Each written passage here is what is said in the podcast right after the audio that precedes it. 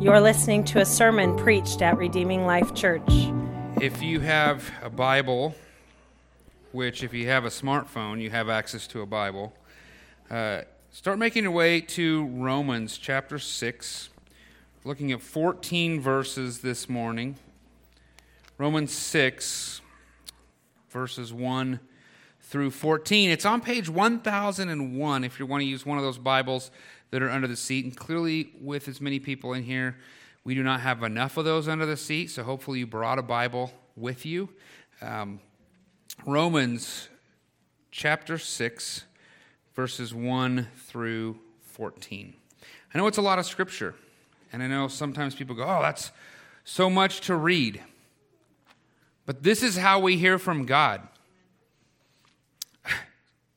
Pastor Josiah and I were talking about uh, something that he saw from a friend of his. There's a church that has, you know, the lieutenant governor of the state speaking, and we saw some other where they had this guest person. He said, "Who's the guest person who's speaking at your church?" And we just kind of laughed and said, "Hopefully, it's not a guest. Hopefully, it's the person who speaks at our church every week, and it's God from His Word." And so that's my hope. So if you would read along with me these 14 verses, we'll let him have the first words, hopefully, the middle words, and the last as well. Romans chapter 6, verses 1 through 14. What should we say then? Should we continue to sin so that grace may multiply? Absolutely not. How can we who died in sin still live in it? Or are you unaware that all of us who were baptized into Christ Jesus were baptized into his death? Therefore, we were buried with him by baptism into death, in order that, just as Christ was raised from the dead by the glory of the Father, so we too may walk in the newness of life. For if we have been united with him in the likeness of his death, we will certainly also be in the likeness of his resurrection. For we know that our old self was crucified with him, so that the body ruled by sin might be rendered powerless so that we may no longer be enslaved to sin, since a person who has died is freed from sin. Now, if we died with Christ, we believe that we will also live with him, because we know that Christ, having been raised from the dead, will not die again. Death no longer rules over him.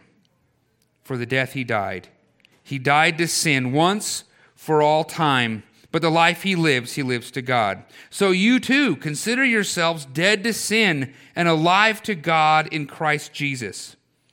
Therefore, do not let sin reign in your mortal body so that you obey its desires. And do not offer any parts of it to sin as weapons for unrighteousness. But those who are alive from the dead, offer yourselves to God and all parts of yourselves to God as weapons for righteousness for sin will not rule over you, because you are not under the law, but under grace. This is God's word. Would you pray with me? Father, as we have now heard from your word, and as we've been singing praises that come from your word, and Lord, praying, I, I hope, from the prompts and the thoughts that you have given us from your word. I now ask that you would help us to understand your word to hear it clearly, to be transformed by it, God, that we would not live to sin, but live for you. Lord, help me to communicate this clearly as you would have it be spoken. Help us to hear directly from you. And Father, it's my hope and my prayer that as we study this and as we hear, that we don't walk out of here unchanged, but in fact that it would do something in us that it would change us, that it would bless us and benefit us, that this would be profitable for our hearing this morning. Answer our humble cries for your help to understand your word to us. It's in Jesus' name. Amen. If you are here this morning and you're not a Christian, well, first of all, welcome. I'm, I'm I am glad you're here. This is a good place to be. But if you are in here and you are not a Christian, I, I need to tell you the message that I have this morning, it's really for Christians. Paul's text here is speaking to Christians. what we have here is for them. So stay. I mean, it'd be awkward if you just got up and left. So don't do that. But stay and listen in, but recognize that, that this is not really talking directly to you. This is not instruction for you. The instruction for you is know Jesus, get saved, repent, and believe. And so if you would like to talk with me at any point, let's get coffee or a soda. Let's make an appointment. Come find me in the lobby.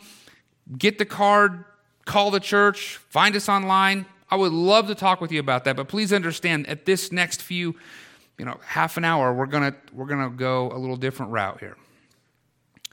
Um, also, for those of you who profess faith in Jesus, praise the Lord for that. But if you're not baptized, if you haven't been baptized, again, this message actually really isn't for you.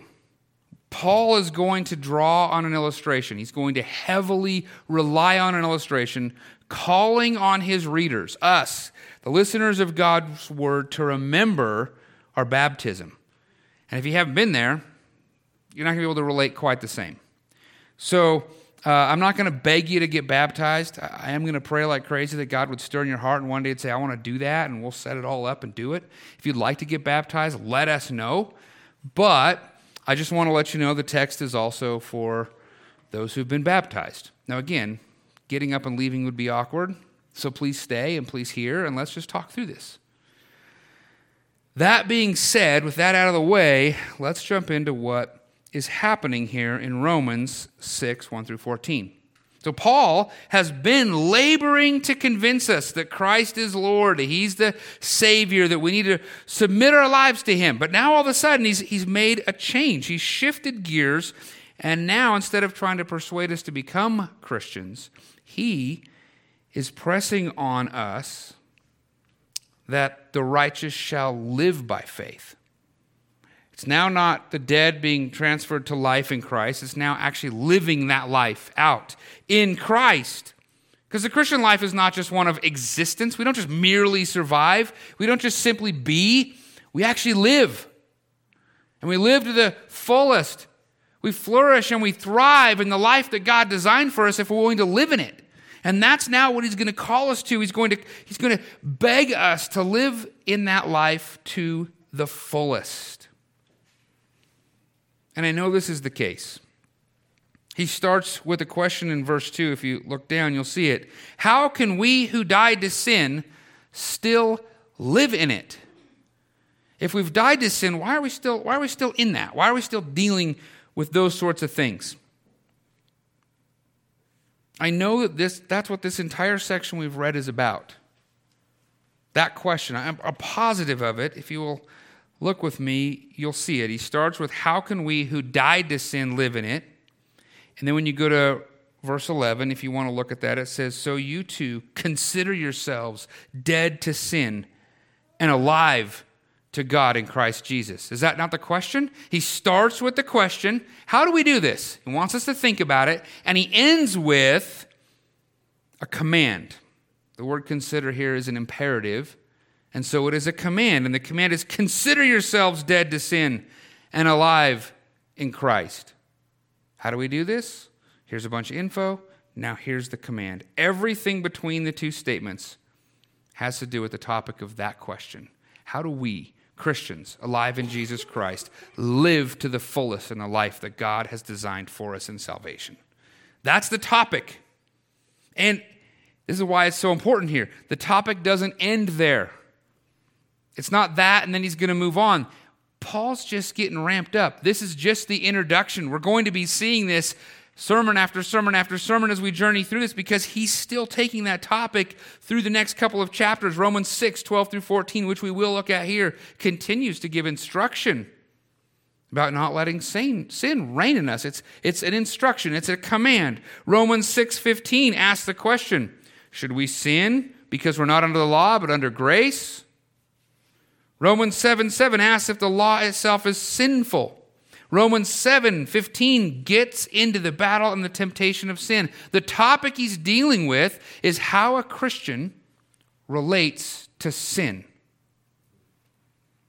It's a significant question. In fact, if you want to live out your life in a way that honors God and pleases God and gives glory to God and serves God, that has to be where you start. How do I, how do I relate now to sin? What does that look like for a Christian? He's pushing us, he's explaining to us in this 1 through 11 section the sin has to be far removed from the Christian life. That we should be concerned about it. I go so far as to say we should be disgusted by it. We should join in God's thinking about sin and think the same way.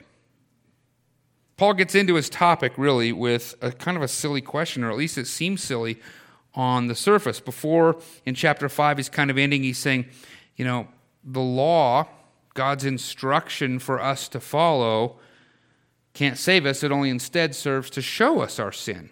It only compels us to, to desire a Savior. It exposes the sin. And so now the question is should we be concerned about that and sin if when we do sin, it brings more attention to the gospel of Jesus Christ, we shouldn't be worried about sin. That's the silly question, right? That's, that's what he's opening with. He says it this way in verse 1 Should we continue to sin so that grace can multiply? That's what he's saying. What's his response?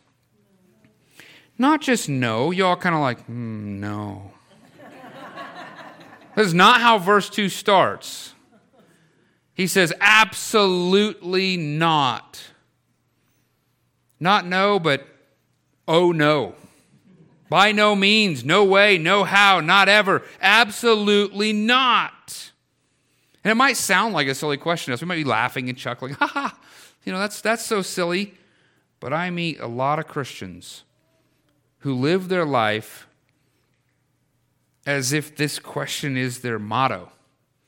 It's their, their way of operation for life. They sin without any concern, and they enjoy the sin. And then they boast in their freedom of Christ. Ah, it's cool. It's, it's fine, as if somehow they think sinning, enjoying the sin, and then boasting in the gospel is the best way to represent Jesus as an ambassador. The problem is they're not concerned with the things that concern God. They, don't see that sin is as far from God as the East is from the West, and then they just enjoy it and celebrate it and then go, oh, I can do whatever I want. They use this line of thinking as a license, as a permit to enjoy their life in any which way they want, whether it honors God or does not, and then use the name of Jesus as their get out of jail free card, as their excuse. Hey, it's cool. Yeah, whatever. No big deal. So, how silly is the question really? We can find Christians who think the same very easily.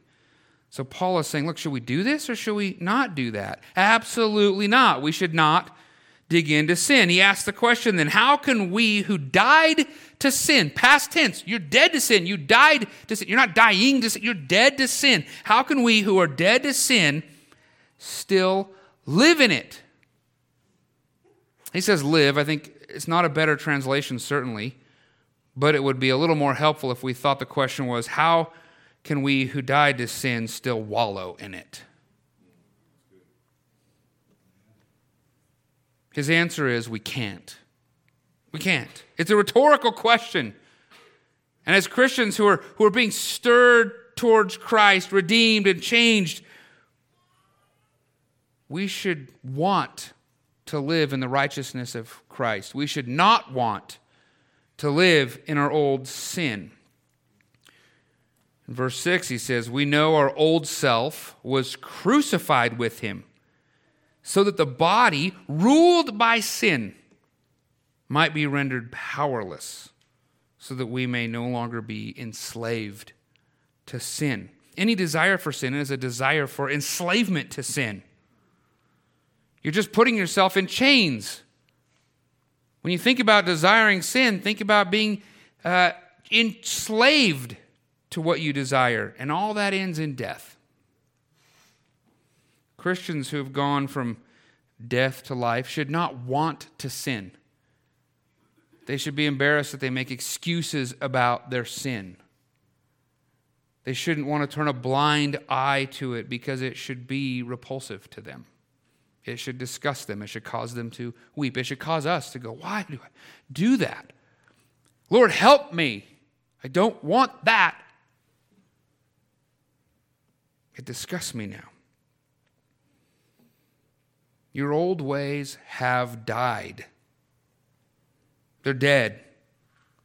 Your sin was put on Jesus.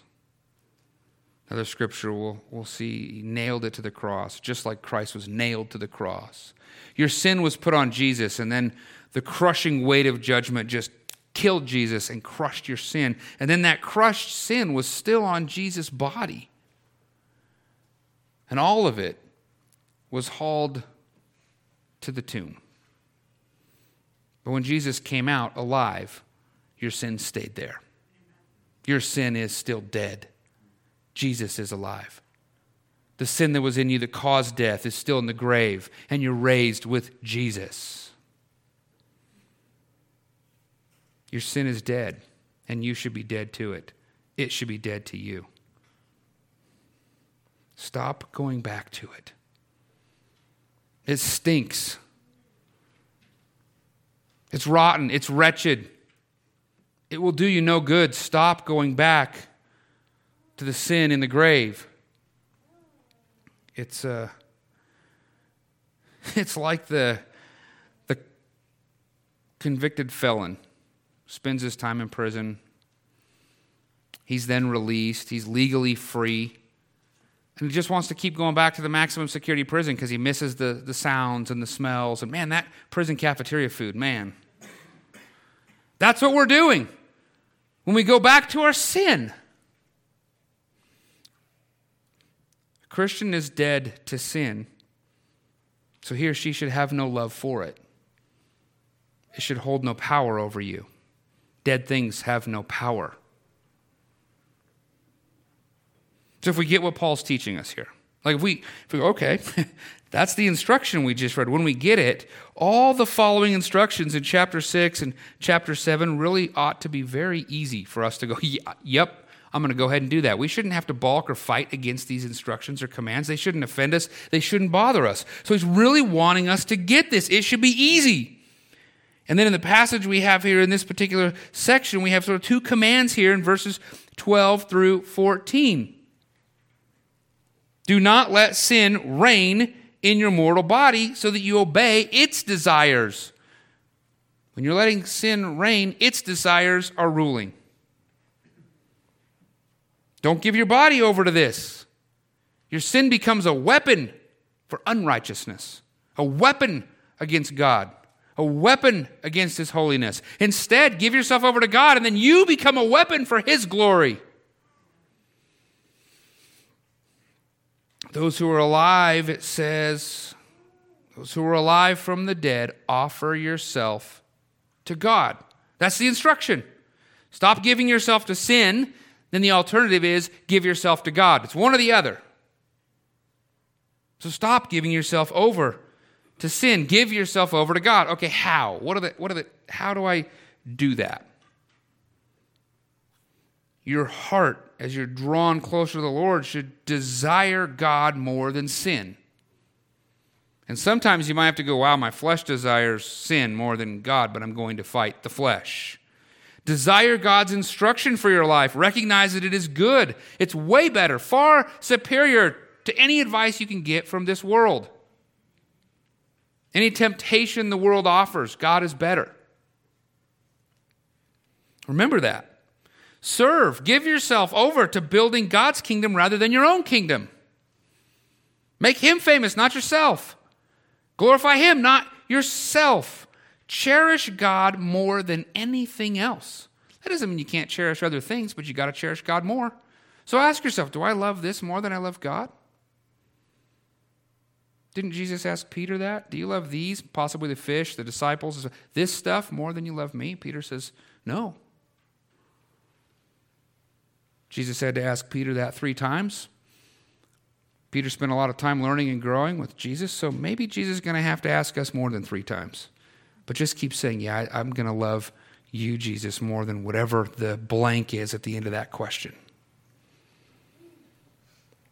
Do you see what Paul's doing here? Do you see this text, when we understand, I mean, really get a hold of the reality that we are dead to sin and alive in Christ, the rest of everything that happens in this, the obedience and the following the Lord and worshiping, all the rest is just the natural outpouring of one who is made alive in Christ because Christ lives in you.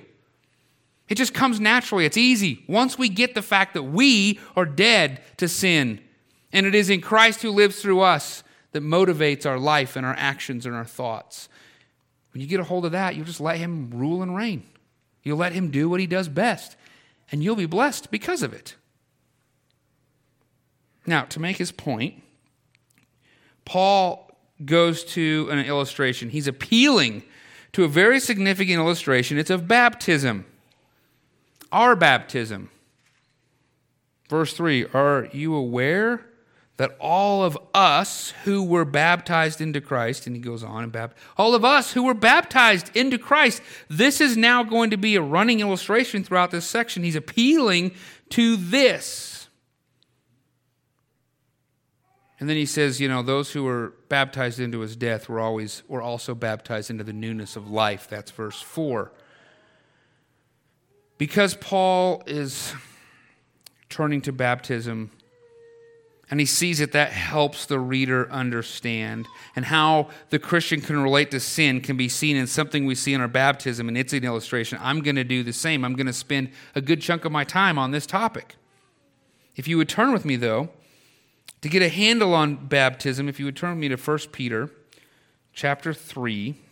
We're going to look at verses 18 through 22. It's on page 1077 if you're using that little hardback Pew Bible, that red Bible, somewhere around you in a seat. Uh, shelf. 1 Peter 3 18 through 22. Peter, writing to the church, inspired by God, says, For Christ also suffered for sin once for all, the righteous for the unrighteous, that he might bring you to God.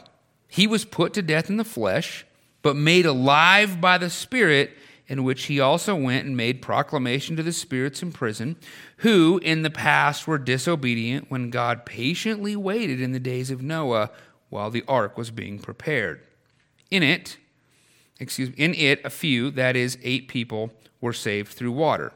Now, key into this baptism which corresponds to this, now saves you. Not as the removal of dirt from the body, but the pledge of a good conscience toward God through the resurrection of Jesus Christ, who has gone into heaven and is at the right hand of God with the angels, authorities, and the powers subject to him.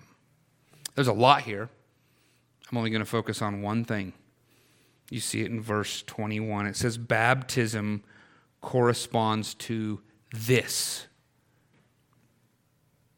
What is this referring to? What does baptism correspond to? Is it Noah? Is it the flood? Saved through water? Is it God working to save those eight people? Yes, all of that, but more. It says baptism, which corresponds to this, now saves you. And then we just stop there. Some people stop there and don't keep reading at all. Like, oh, baptism is what saves you. Baptism is not what saves you. Jesus Christ saves you. Baptism is something else. That's why we're talking about it. But if we were to keep reading, we discover there's a parenthetical statement. It doesn't end there. If we keep, see, we, we stop reading and we, so we read the baptism ceremony into that statement. Baptism corresponds to this, and, and when you're going into the water, coming out of the water, and we have the tub set up, or maybe it's a church that has like about maybe it's a we think of the ceremony and we read the ceremony into this, but that's not what Paul's talking about. The parenthetical statement, if we keep reading, makes it clear. Here's what it says in the parenthetical statement. It shows us he's talking about something bigger. Peter says, It is not the removal of dirt from the body. This isn't something like this isn't just a plunge in the water to make you clean. It's not that.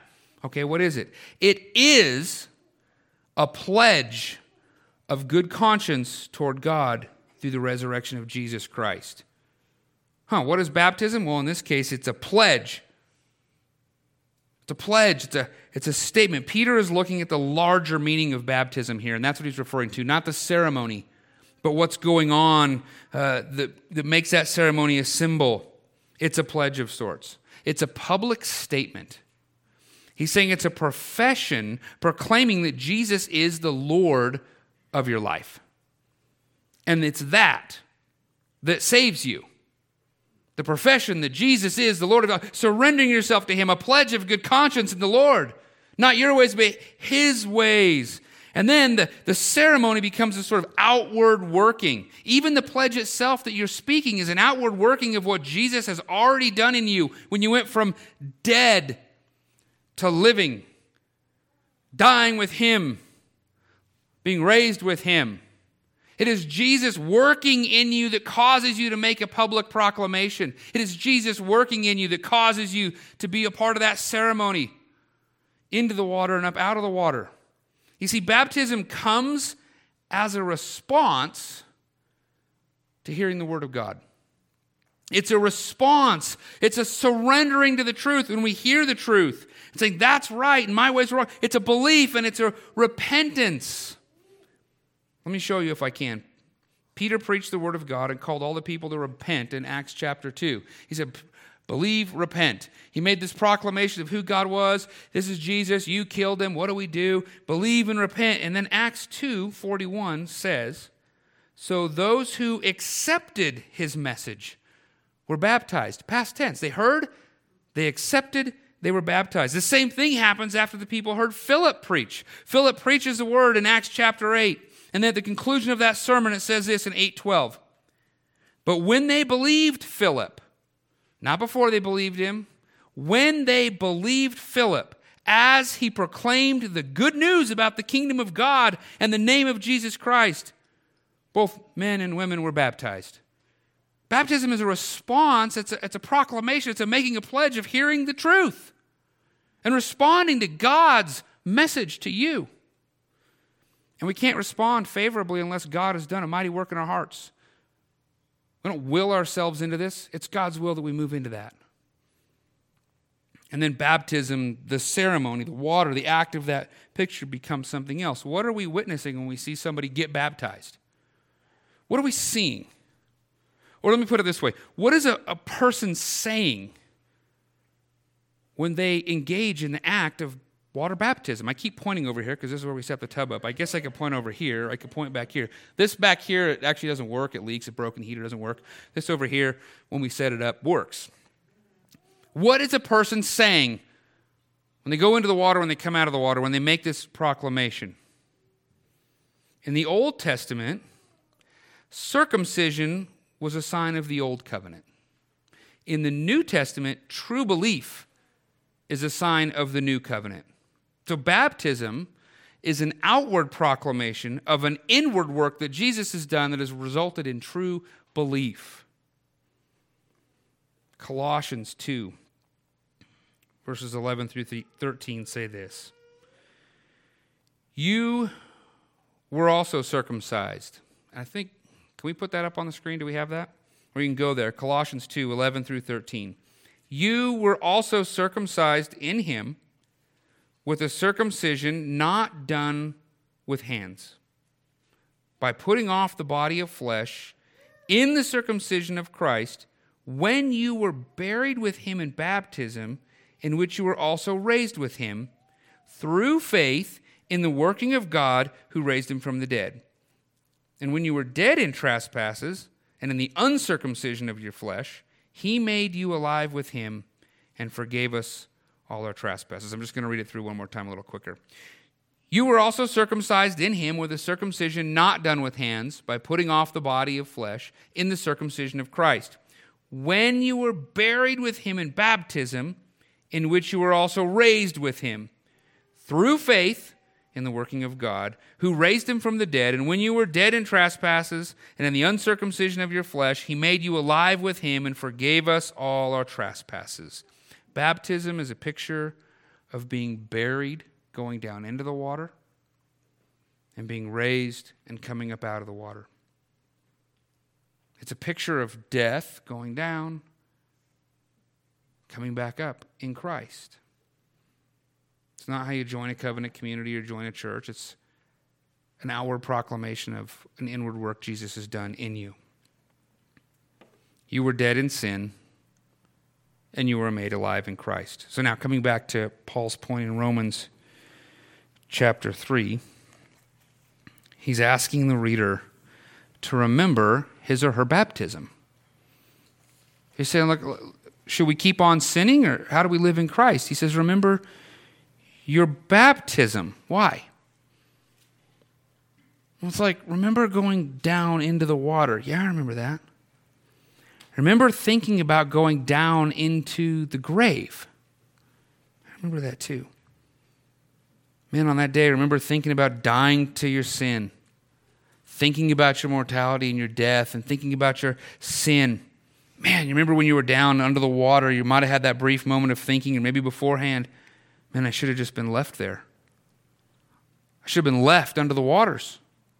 I should have been left in the grave. I just me and my sin. That's where I should have been. I mean, I, I, I know that I deserved that. That would have been fair. That would have been right. And, I, and maybe you remember when you were giving a testimony, sharing your confession, you might have even said that. Man, I deserved this, but man, and everyone heard it, right? So you're thinking back to that day, going, yeah, that, that's that's what we were thinking about. That's what we were talking about. You and your sin just lying there together in death that glorious moment coming up out of the water. That moment. Thinking about being raised to the newness of life with Jesus. I should have stayed, but yet He raised me up.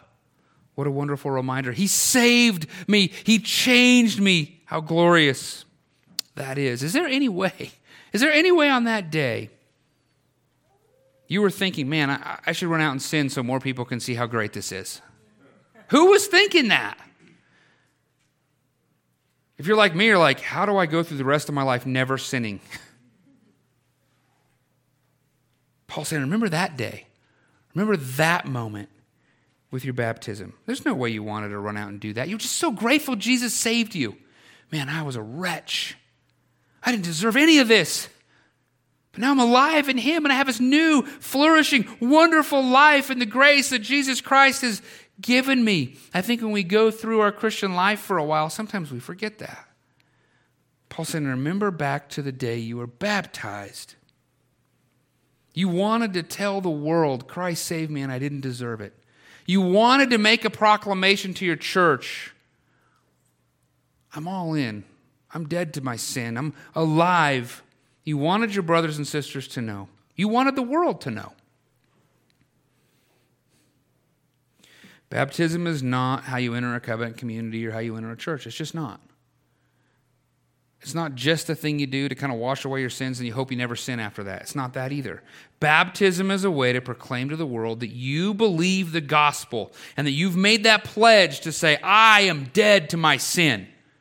It will not entice me. It will not enslave me. It has no power over me because I am alive in Jesus Christ. That's what baptism is. It's, it's like a funeral and a birthday in the same few moments. And that's how it should feel because that's really what it represents. That's what it symbolizes. Did you know in the early Baptist churches, I love this. I, the early Baptist churches, when they built the church, we're talking like 16th and 17th century. When they built the church, do you know where the baptistry was? It was in the ground, either in front of or under the pulpit, right? Down. I mean, they dug down into the foundation. They built it right in, or sometimes they actually put it right out in between in between the seats and the rows in the ground. So you walk on that all the time. The, the preacher preaches standing on it all the time. And then when they want to do a baptism, they got to pull all the slats away, fill that sarcophagus full of water to put you down into it and pull you back up. It wasn't elevated up on the wall. It was in the ground like a grave. Man, that sure paints a different picture, doesn't it? That's amazing. That's how they saw that. That's how we should see that. That's what Paul is drawing on here. His question for us is how can we who died to sin still live in it? Man, we that should be that should just shock us that that would even be a question. We can't. His point is that if you're a Christian, you need to see yourself dead to sin and alive to Christ. That's how you should see yourself every day. That's how you should see sin. That's how you should see Christ. This should shape you. You should see yourself dead to sin and alive in Christ. Do you? Do you really? Think about the sin that you still secretly seek out here and there. You'd be so embarrassed if we, you know, put it up on a screen and we all looked at you for the sin that you kind of enjoy and kind of like, and like, oh, everybody needs their little vices, right? Think about that sin right now. Think about the sin that maybe you still just dabble in here and there and you make excuses about. Think about the sin that you're not really fighting very hard against. Eh, kind of know, maybe not. Think about that sin. This is the stuff that comes up over and over and over again. Think about the reoccurring sin in your life. If I've done my job, you have something in your head right now. And it's up to you. You could say, ah, whatever, I'm not going to play this game, Pastor. I'm not asking you to tell anybody. This is just you and God. I hope you're having a conversation right now between you and God. Think about that sin. Is it covetousness? Maybe just stealing a little bit here and there at work. They won't miss it. Gossip? Maybe you're quick tempered and quarrelsome. We all have these things. Maybe it's pride. Maybe it's laziness. It's lust and lustful eyes, impurity in that way. Maybe you're not leading well in your home. Maybe you're not discipling your kids up in the ways of the Lord. And I promise, if you're not, the world is. If you're not exercising a, catechism in your home, the world is catechizing them to say and, and champion all the things of the world. Maybe you're not doing a good job in your home with your children. Maybe you have a profound love of money that trumps your love of God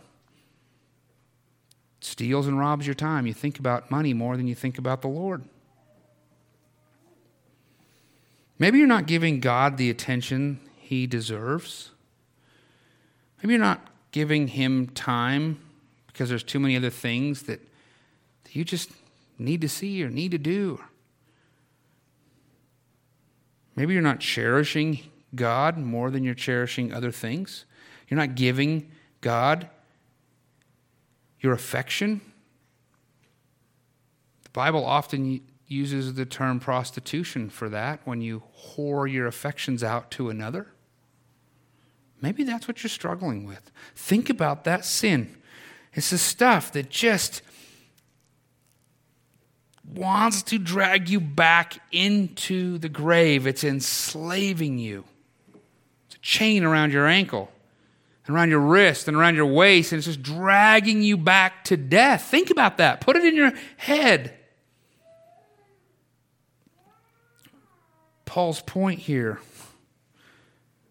is that we see that we're dead to it. What would change if you put that sin back in the grave where it belongs? What would change in your life for Christ? How would you living for Christ look different if you didn't have the shackles everywhere you went? How would your life be more righteous if you just let that go? If you let Jesus mortify it, nail it to the cross, as Colossians 2:14 says. What if you just let it go? Instead of going, ah, stop taking it back down off the crucifix and let it die. What would happen in your life? If you let it stay in the grave and you didn't put a monument or memorial there to go back and visit it if truly you let it be as far as the east is from the west, the bottom of the sea, all the, the things that God says our Savior has done to sin. What would look different in your life if you really believed it, lived it?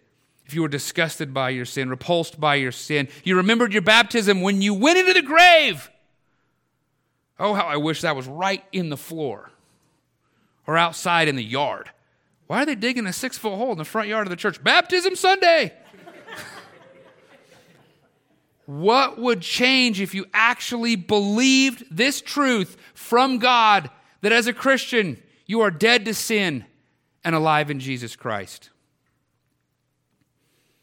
How might your life reflect the life of Jesus with greater clarity and greater beauty if you lived like you really believed this? Let's pray. God, I thank you for your inspired word through this apostle that is hard to hear. God, I know I know that each and every one of us has sin we are battling. I ask that you would give us power through Jesus Christ to see it die. Lord, give us power to live as if we truly are dead to sin, that we would see daily victory over these complications and temptations and, and lustful issues towards something that you would have us not love. God, I'm, I'm, I'm asking that you, Lord, would continually remind all of us that we are dead to that sin.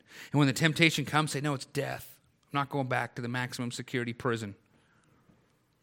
I'm not going back to the grave. I'm going to live my life. I'm going to flourish in my life. I'm going to, I'm going to walk in the newness of Jesus Christ because that is what God intends for me. Lord, remind us of this daily. Lord, let us turn to your word and see it daily. Let us remember the work you did on the cross to kill the sin. Let us celebrate that and let us worship you because of it. And Lord, let us continue to put our faith and trust in you, just like we did on the day we were baptized, but then more and more and more as we grow every day into your Son's likeness. Father, thank you for the transforming work of the gospel and for the power that you are doing even today. Give us victory this week next week, Lord, so that you would be glorified in us and through us for you. It's in Jesus' name I, I pray all this. Amen. We'd love to have you as our guest. For more information, visit redeeminglifeutah.org.